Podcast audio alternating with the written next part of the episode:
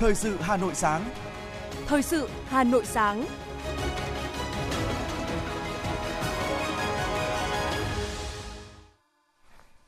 Bảo Nhật và Hồng Hạnh xin được đồng hành cùng quý vị thính giả trong 30 phút của chương trình Thời sự sáng ngày hôm nay, thứ hai ngày 12 tháng 12 năm 2022.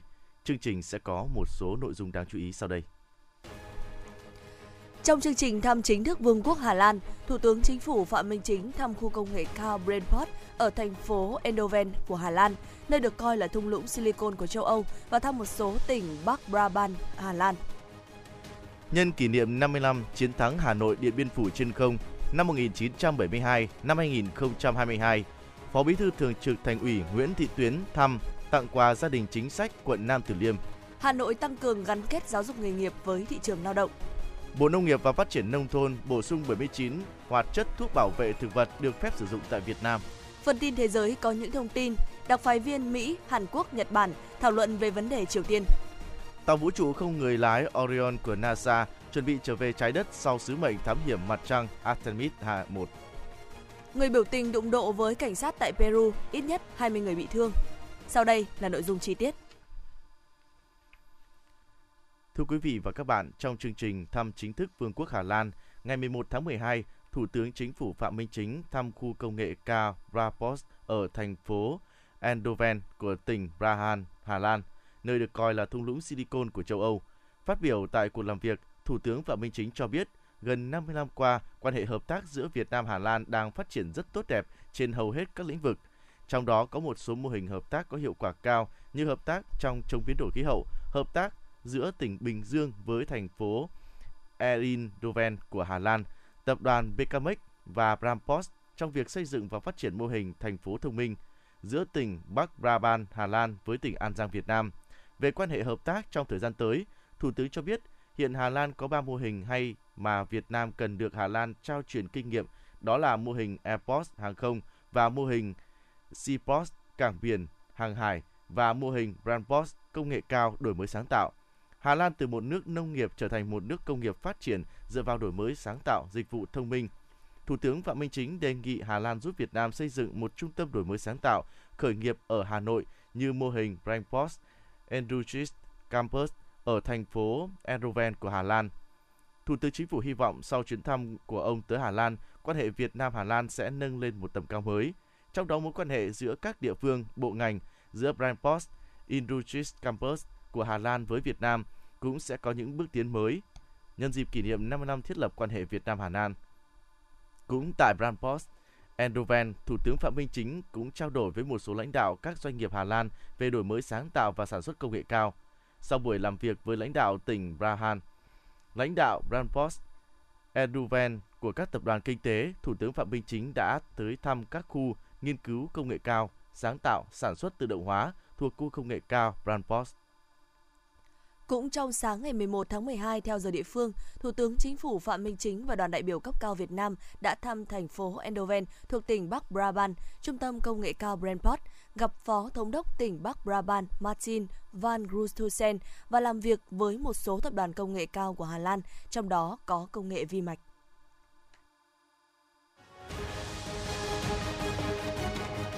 Thời sự Hà Nội, nhanh, chính xác, tương tác cao. Thời sự Hà Nội, nhanh, chính xác, tương tác cao.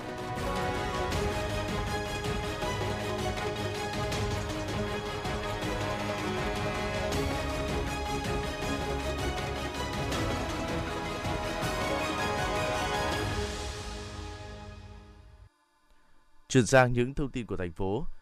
Thưa quý vị và các bạn, nhân kỷ niệm 55 chiến thắng Hà Nội Điện Biên Phủ trên không 1972-2022, sáng ngày 11 tháng 12, Ủy viên Trung ương Đảng, Phó Bí thư Thường trực Thành ủy Hà Nội Nguyễn Thị Tuyến đã tới thăm, tặng quà các gia đình chính sách tại quận Nam Từ Liêm. Cùng đi có đại diện lãnh đạo các ban, sở ngành của thành phố và quận Nam Từ Liêm. Phó Bí thư Thường trực Thành ủy đã tới thăm gia đình bà Nguyễn Thị Thắng, vợ liệt sĩ Ngô Duy Cương tại tổ dân phố số 4 Mễ Trì Thượng, phường Mễ Trì, quận Nam Từ Liêm. Liệt sĩ Ngô Duy Cương trước đây là xã đội trưởng của xã Mễ Trì, hy sinh ngày 19 tháng 12 năm 1972 tại xã Mễ Trì, huyện Từ Liêm trong chiến dịch 12 ngày đêm. Dân quân xã Mễ Trì trực tiếp bảo vệ đài phát thanh Mễ Trì. Tiếp đó, Phó Bí thư Thường trực Thành ủy Nguyễn Thị Tuyến đã tới thăm gia đình bà Nguyễn Thị Lưu, là vợ của liệt sĩ Nguyễn Văn Bong tại tổ dân phố số 4, phường Trung Văn, quận Nam Từ Liêm. Liệt sĩ Nguyễn Văn Bong là bộ đội đơn vị C175 E240 hy sinh ngày 19 tháng 12 năm 1972 tại tỉnh Bắc Giang trong chiến dịch 12 ngày đêm, đơn vị C175 của đơn vị phòng không trực tiếp bảo vệ thủ đô Hà Nội. Trong bầu không khí xúc động, Phó Bí thư Thường trực Thành ủy Nguyễn Thị Tuyến ân cần thăm hỏi, chia sẻ những mất mát cùng các gia đình, đồng thời bày tỏ sự trân trọng biết ơn với những cống hiến của các liệt sĩ và gia đình đối với sự nghiệp cách mạng của Đảng của dân tộc ta. Phó Bí thư Thường trực Thành ủy nhấn mạnh, cùng với các lực lượng vũ trang nhân dân và quân dân thủ đô anh hùng, các liệt sĩ đã chiến đấu anh dũng, kiên cường, góp phần làm nên chiến thắng Hà Nội Điện Biên Phủ trên không lịch sử. Qua đó đã khẳng định sức mạnh đoàn kết, hiệp đồng tác chiến giữa các lực lượng vũ trang, góp phần viết nên những trang sử vẻ vang cho cách mạng và dân tộc Việt Nam. Thay mặt lãnh đạo thành phố, Phó Bí thư Thường trực Thành ủy Nguyễn Thị Tuyến đã trao quà tặng các gia đình chính sách, trân trọng ghi nhận sự cống hiến của các liệt sĩ và gia đình. Phó Bí thư Thường trực Thành ủy mong muốn các gia đình tiếp tục phát huy truyền thống cách mạng, gương mẫu chấp hành tốt chủ trương của Đảng, pháp luật của nhà nước, qua đó có nhiều đóng góp vào sự phát triển chung của địa phương và thành phố Hà Nội.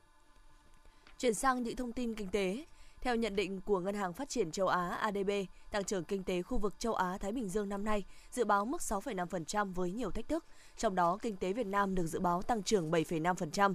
Mức tăng trưởng này có được nhờ sự phục hồi nhanh trở lại của các ngành du lịch, dịch vụ, sản xuất kinh doanh, xuất khẩu. Tuy nhiên, kinh tế Việt Nam vẫn còn nhiều thách thức từ bên ngoài khi đơn hàng giảm, nhu cầu tiêu dùng chậm lại ở các quốc gia phát triển là những đối tác lớn nhập khẩu của Việt Nam hay là diễn biến về chính sách tiền tệ của Mỹ và châu Âu. Bộ Nông nghiệp và Phát triển Nông thôn vừa ban hành thông tư quy định danh mục thuốc bảo vệ thực vật được phép sử dụng tại Việt Nam và danh mục thuốc bảo vệ thực vật cấm sử dụng tại Việt Nam. Cụ thể, danh mục thuốc bảo vệ thực vật được phép sử dụng tại Việt Nam bao gồm 1.758 hoạt chất với 4.374 tên thương phẩm.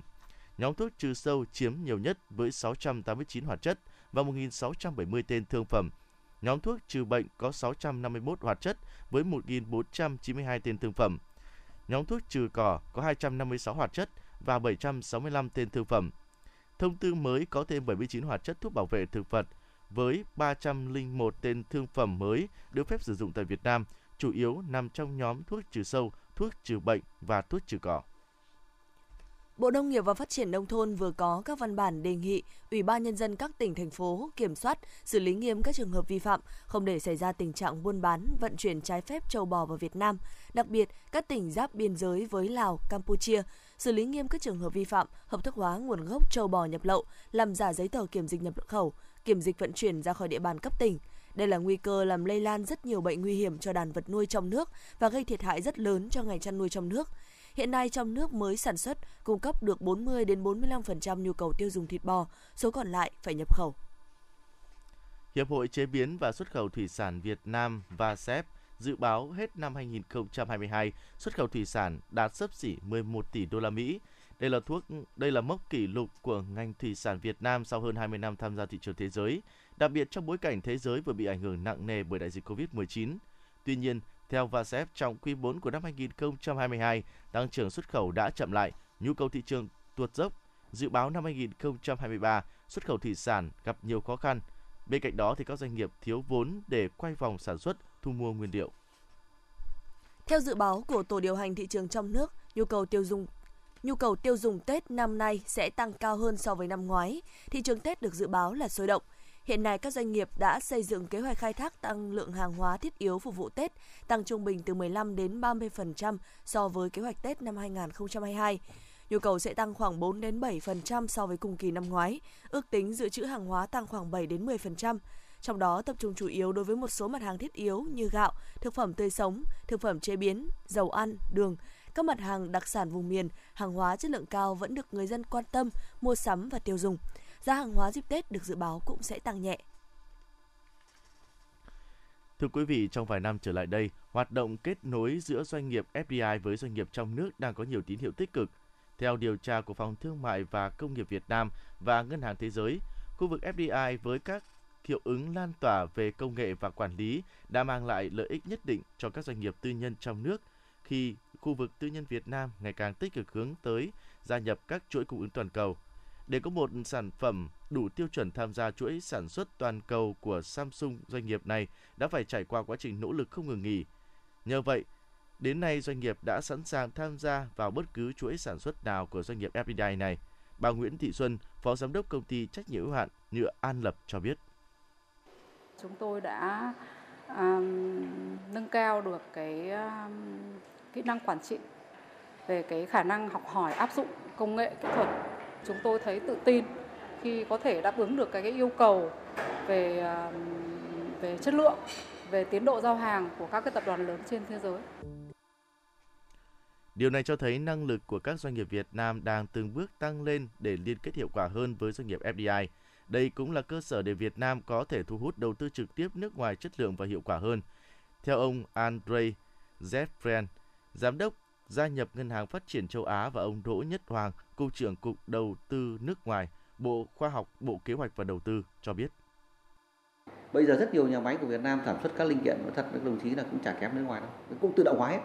Rất ít người lao động nhưng mà là cũng là là là là, là, là ra sản phẩm rất chất lượng cao và từ đó nó đã cung cấp cho các cái doanh nghiệp nước ngoài và các doanh nghiệp nước ngoài họ cũng muốn là với cái, cái, cái xu hướng cạnh tranh này người ta muốn cũng muốn nội địa hóa cho nên là cái cái hai cái xu hướng nó đang đang đang tiệm cận lại với nhau Thưa quý vị, tỷ lệ nội địa hóa của các doanh nghiệp Việt Nam đang tăng lên trong 10 năm qua. Hiện tỷ lệ này của doanh nghiệp Việt Nam là khoảng 38 với 30% doanh nghiệp công nghiệp hỗ trợ Việt Nam tham gia chuỗi cung ứng. Con số này còn rất khiêm tốn so với tiềm năng. Vì vậy, doanh nghiệp Việt vẫn còn nhiều cơ hội để nỗ lực tham gia sâu hơn vào chuỗi sản xuất toàn cầu, qua đó gia tăng giá trị cho tăng trưởng kinh tế của Việt Nam.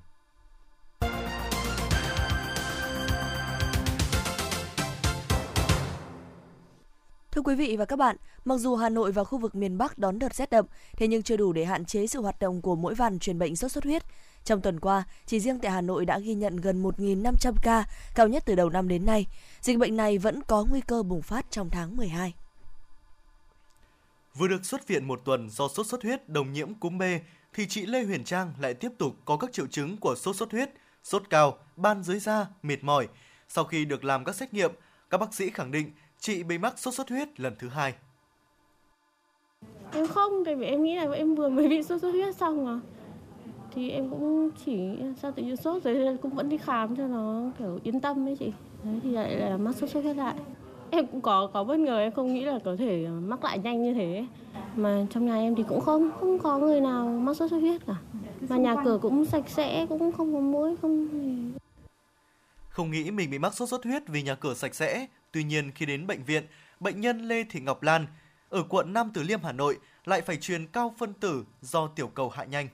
Vì là nhà sạch sẽ không vấn đề gì, không có mũi miếc gì cả nên tôi cứ nghĩ là sốt dịch nhưng mà đi khi kiểm tra thì là sốt xuất huyết, kết quả sốt xuất huyết thì chúng tôi mới đi vào viện.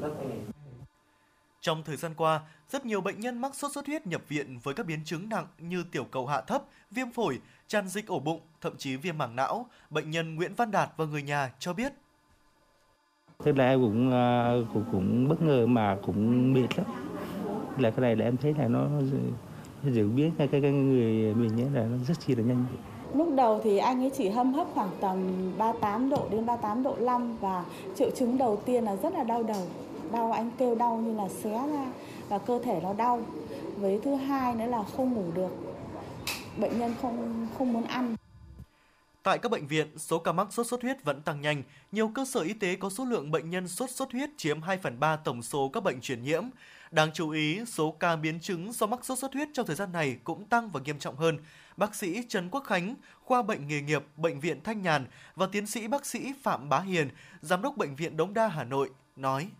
Ừ, hiện tại bây giờ thì mới trở trời mới trở lạnh có một vài hôm thì hiện tại thì có một số bệnh nhân đã bị nhiễm sốt xuất huyết từ trước, bắt đầu có những cái diễn biến nặng thì bắt đầu đến khám và vào viện ở cái giai đoạn nguy hiểm thì hiện tại bây giờ vẫn chưa thể khẳng định là cái dịch sốt xuất huyết nó đã thuyên giảm được và vẫn còn phải theo dõi tiếp và số lượng bệnh nhân vào viện thì hiện tại vẫn khoảng tầm 15 đến 20 bệnh nhân sốt xuất huyết một ngày vào khoa.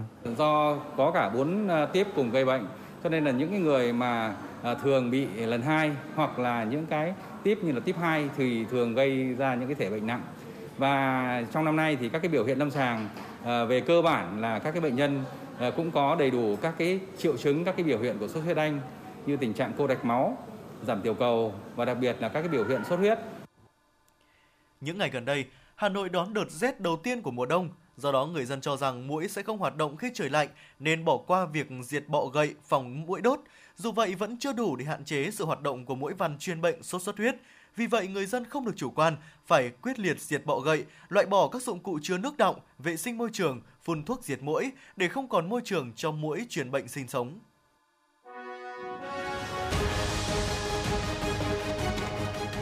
FM 90 cập nhật trên mọi cung đường. FM 90 cập nhật trên mọi cung đường.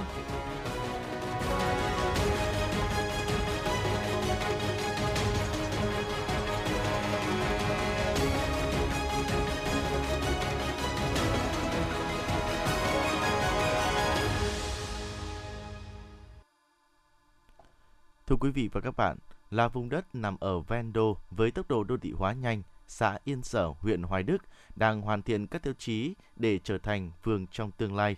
Bên cạnh đổi thay về diện mạo thì Yên Sở hôm nay vẫn giữ được những nét bình yên mộc mạc của làng quê Bắc Bộ với những công trình kiến trúc cổ, những nghi lễ và nét văn hóa truyền thống riêng có.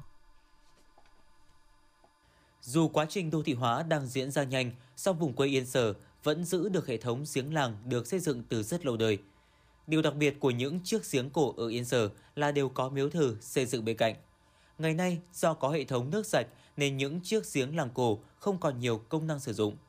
Người làng vẫn nâng niu giếng làng, còn chính quyền và nhân dân thống kê từng giếng xây khuôn viên sạch sẽ, làm rào chắn thép để bảo vệ giếng và an toàn cho trẻ em. Đồng thời thường xuyên tôn tạo giếng và quét dọn xung quanh khu vực nhằm bảo vệ, gìn giữ di tích của làng. Ông Nguyễn Bá Lãng, xã Yên Sở, huyện Hoài Đức cho biết. Nếu cái giai đoạn trước kia thì coi là chưa có nước sạch thì coi chúng tôi đều bà con khu vực này để ra đây để dùng cái giếng này. Khi thành lập cái giếng này, tức là đào giếng này thì coi là bắt đầu nó xây cái miếu để để thờ, tức là thờ cái thần công thổ địa của cái bản thổ thì nói chung là để thế là bà con tôi theo cái cổ truyền này xưa cứ nhà tức là tháng hàng tháng tức là vào Tết thì coi mùng 1 rằm thì chúng tôi ra thắp hương. Yên Sở được biết đến với cái tên thân thuộc là làng dừa. Đã có lúc cây dừa có mặt khắp mọi nơi ở Yên Sở, từ vườn nhà cho đến quanh ao hồ, đường giao thông. Quá trình đô thị hóa, số lượng dừa trong làng giảm dần. Khi xã thực hiện mục tiêu chương trình quốc gia xây dựng nông thôn mới, Yên Sở đã vận động nhân dân trồng lại những hàng dừa xanh. Đến nay, xã đã trồng được hơn 100 cây tại các vị trí đất công như nhà văn hóa, trường học, nâng tổng số cây dừa trên toàn xã lên khoảng 500 cây. Ông Trần Mạnh Khang, xã Yên Sở, huyện Hoài Đức cho biết. Ờ, phong trào của địa phương là trồng dừa để giữ gìn, bảo tồn, phát huy cái truyền thống văn hóa làng dừa để giữ gìn cho muôn đời con cháu mai sau. Năm 2012, gia đình tôi đã ủng hộ xã 100 cây dừa. Ờ, hiện nay 100 cây dừa này đã lên xanh tốt. Không chỉ có những công trình với kiến trúc độc đáo, Yên Sở còn là mảnh đất có nhiều phong tục đẹp, nhiều tục lệ và quy tắc ứng xử mang đậm nét văn hóa truyền thống. Từ năm 1995, xã đã thông qua quy ước văn hóa của làng. Quy ước này kế thừa những giá trị tốt đẹp trong bản hương ước cổ của làng và có bổ sung thêm những điều khoản phù hợp với quy định của pháp luật. Trong 26 năm vừa qua, Quy ước làng Yên Sở đã phát huy tác dụng rất tốt, nhất là trong việc hiếu hỉ, lễ hội và mừng thọ. Thực hiện quy ước này, cán bộ, đảng viên từ xã đến thôn luôn xác định rõ bản thân và gia đình phải gương mẫu đi đầu. Từ tinh thần đoàn kết, tình làng nghĩa xóm bền chặt mà người dân Yên Sở luôn đồng thuận cao khi thực hiện các việc chung của làng.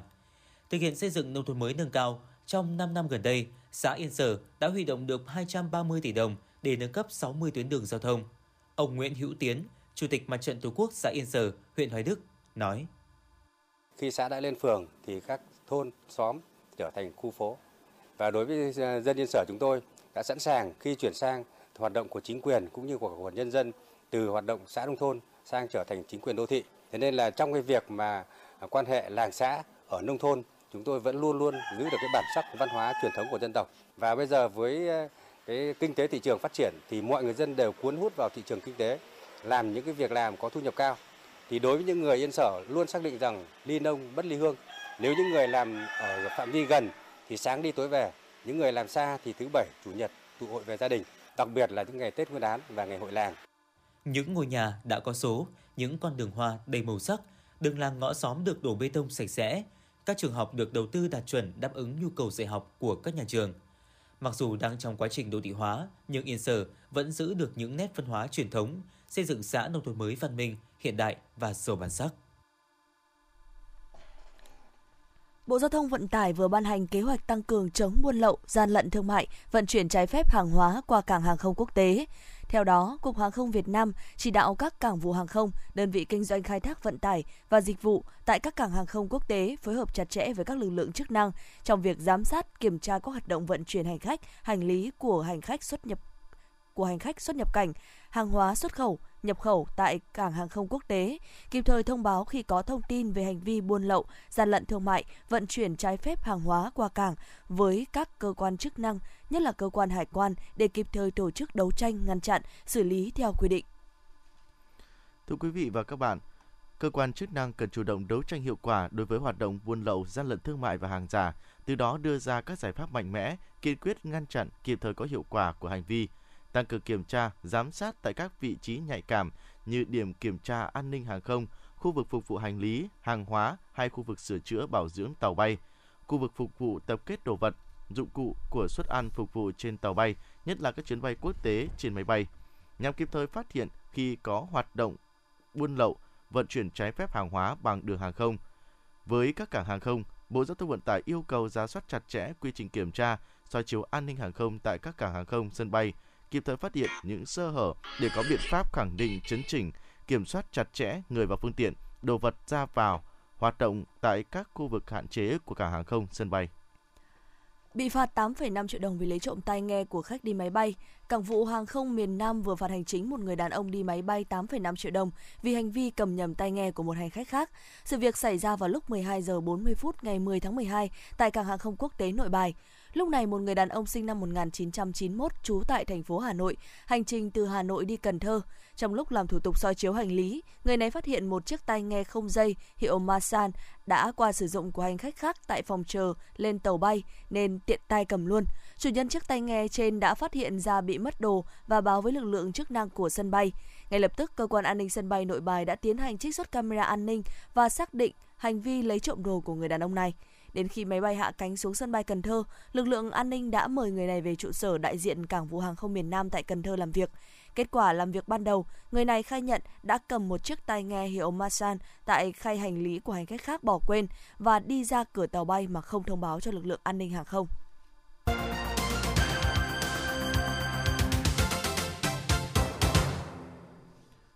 Quý vị thính giả đang nghe chương trình thời sự của Đài Phát thanh và Truyền hình Hà Nội đang được trực tiếp xin được chuyển sang những phần tin thế giới.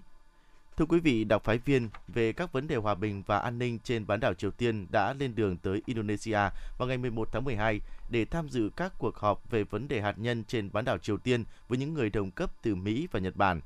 Tại Jakarta, ông Kim Gun dự kiến gặp ông Sung Kim, đặc phái viên của Mỹ về Triều Tiên vào ngày 12 tháng 12 và tiến hành cuộc gặp người đồng cấp Nhật Bản Takeshiro Funakoshi vào ngày hôm nay. Cả ba cũng sẽ tiến hành cuộc họp ba bên ngày 13 tháng 12. Đây là cuộc họp đầu tiên của ba đặc phái viên này kể từ cuộc họp gần đây nhất tại Tokyo hồi tháng 9. Các bên dự kiến sẽ chia sẻ những đánh giá về căng thẳng trong khu vực và thảo luận cách ứng phó với các hành động quân sự của Triều Tiên trên cơ sở hợp tác ba bên và toàn cầu. Bộ Ngoại giao Mỹ cho biết, ông Keith Brand sẽ đến thăm Trung Quốc và Nhật Bản trong dịp này. Trung Quốc và đối tác Trung Đông đã tổ chức thành công hội nghị thượng đỉnh Trung Đông Ả Rập và hội nghị thượng đỉnh Trung Quốc với Liên minh vùng vịnh gồm 6 quốc gia. Đây là những hội nghị lần đầu tiên được tổ chức, đánh dấu một chương mới trong hợp tác phát triển quan hệ giữa Trung Quốc và các quốc gia Trung Đông. Đây là động thái ngoại giao con thoi mới nhất của nhà lãnh đạo Trung Quốc kể từ khi ông tái đắc cử chức Tổng bí thư Đảng Cộng sản nước này vào hồi tháng 10.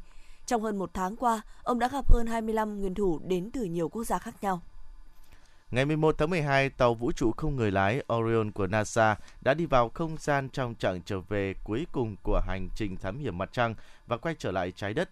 Như vậy, tàu Orion chuẩn bị kết thúc sứ mệnh đầu tiên của chương trình thám hiểm mặt trăng Artemis 55 sau ngày hạ cánh trên mặt trăng cuối cùng của tàu Apollo. Mới đây, Campuchia đã tổ chức lễ hội biển lần thứ 9 tại thành phố biển Sihanoukville, hai sau 2 năm bị gián đoạn do đại dịch COVID-19. Lễ hội biển là dịp để tôn vinh nét đẹp ấn tượng của đường bờ biển Campuchia, cũng như thu hút du khách nội địa và quốc tế. Lễ hội biển lần thứ 9 tại thành phố biển Sihanoukville được tổ chức với quy mô lớn nhất từ trước đến nay tại Campuchia. Chính phủ Campuchia xem đây là điểm nhấn để phục hồi ngành du lịch hậu COVID-19 và là cơ hội mở rộng kết nối, phát triển du lịch biển với các nước trong khu vực và trên thế giới. Gắn nhãn ô nhiễm môi trường trên các món ăn là một thử nghiệm trong dự án được thực hiện tại một căng tin ở trường đại học ở Canada. Hiện tại thì dự án như ở trường đại học Polytechnique Montreal mới là độc nhất ở Canada, nhưng những ý tưởng tương tự đã được áp dụng ở một số nhà hàng ở Anh và một số trường đại học ở Pháp từ năm 2019. Vừa qua, ít nhất 20 người, trong đó có 4 cảnh sát đã bị thương trong các cuộc đụng độ với người biểu tình và cảnh sát ở thành phố Andahuaylas, miền Nam Peru. Lý do của cuộc biểu tình vẫn chưa được xác minh rõ.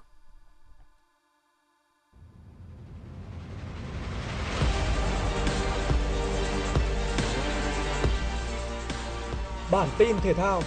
Bản tin thể thao.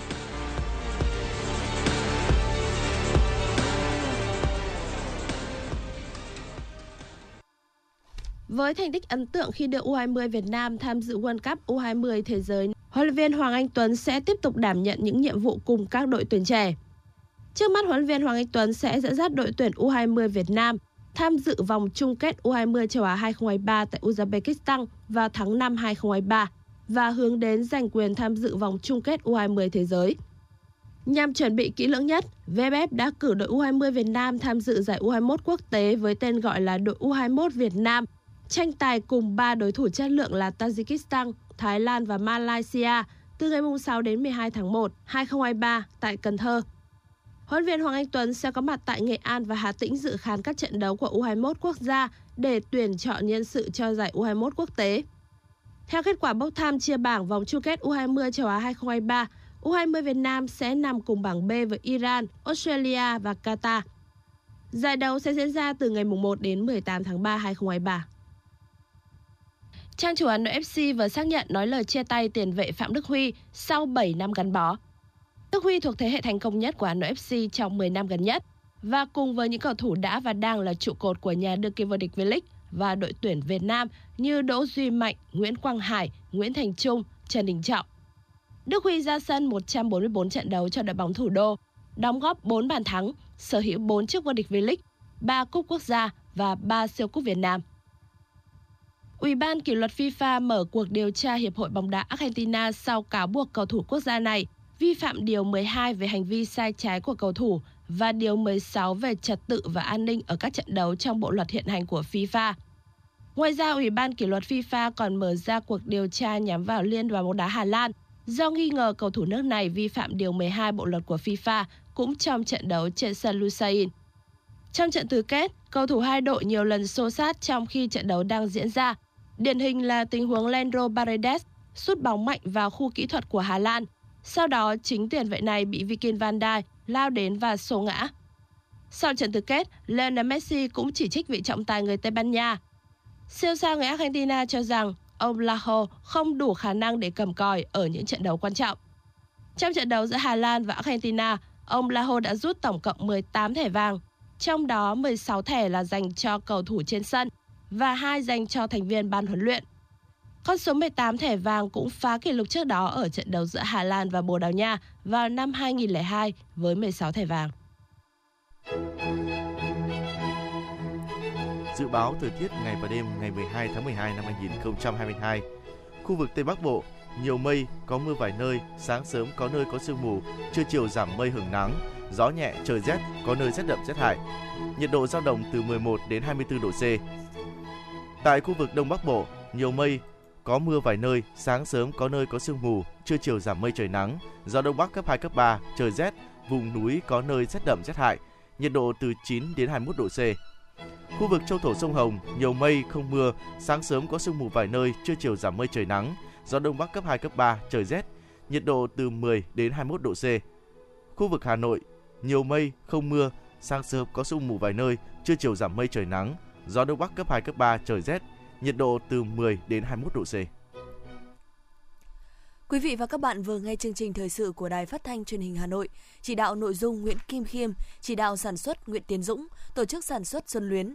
Chương trình do biên tập viên Nguyễn Hằng, phát thanh viên Hồng Hạnh Bảo Nhật và kỹ thuật viên Quốc Hoàn thực hiện.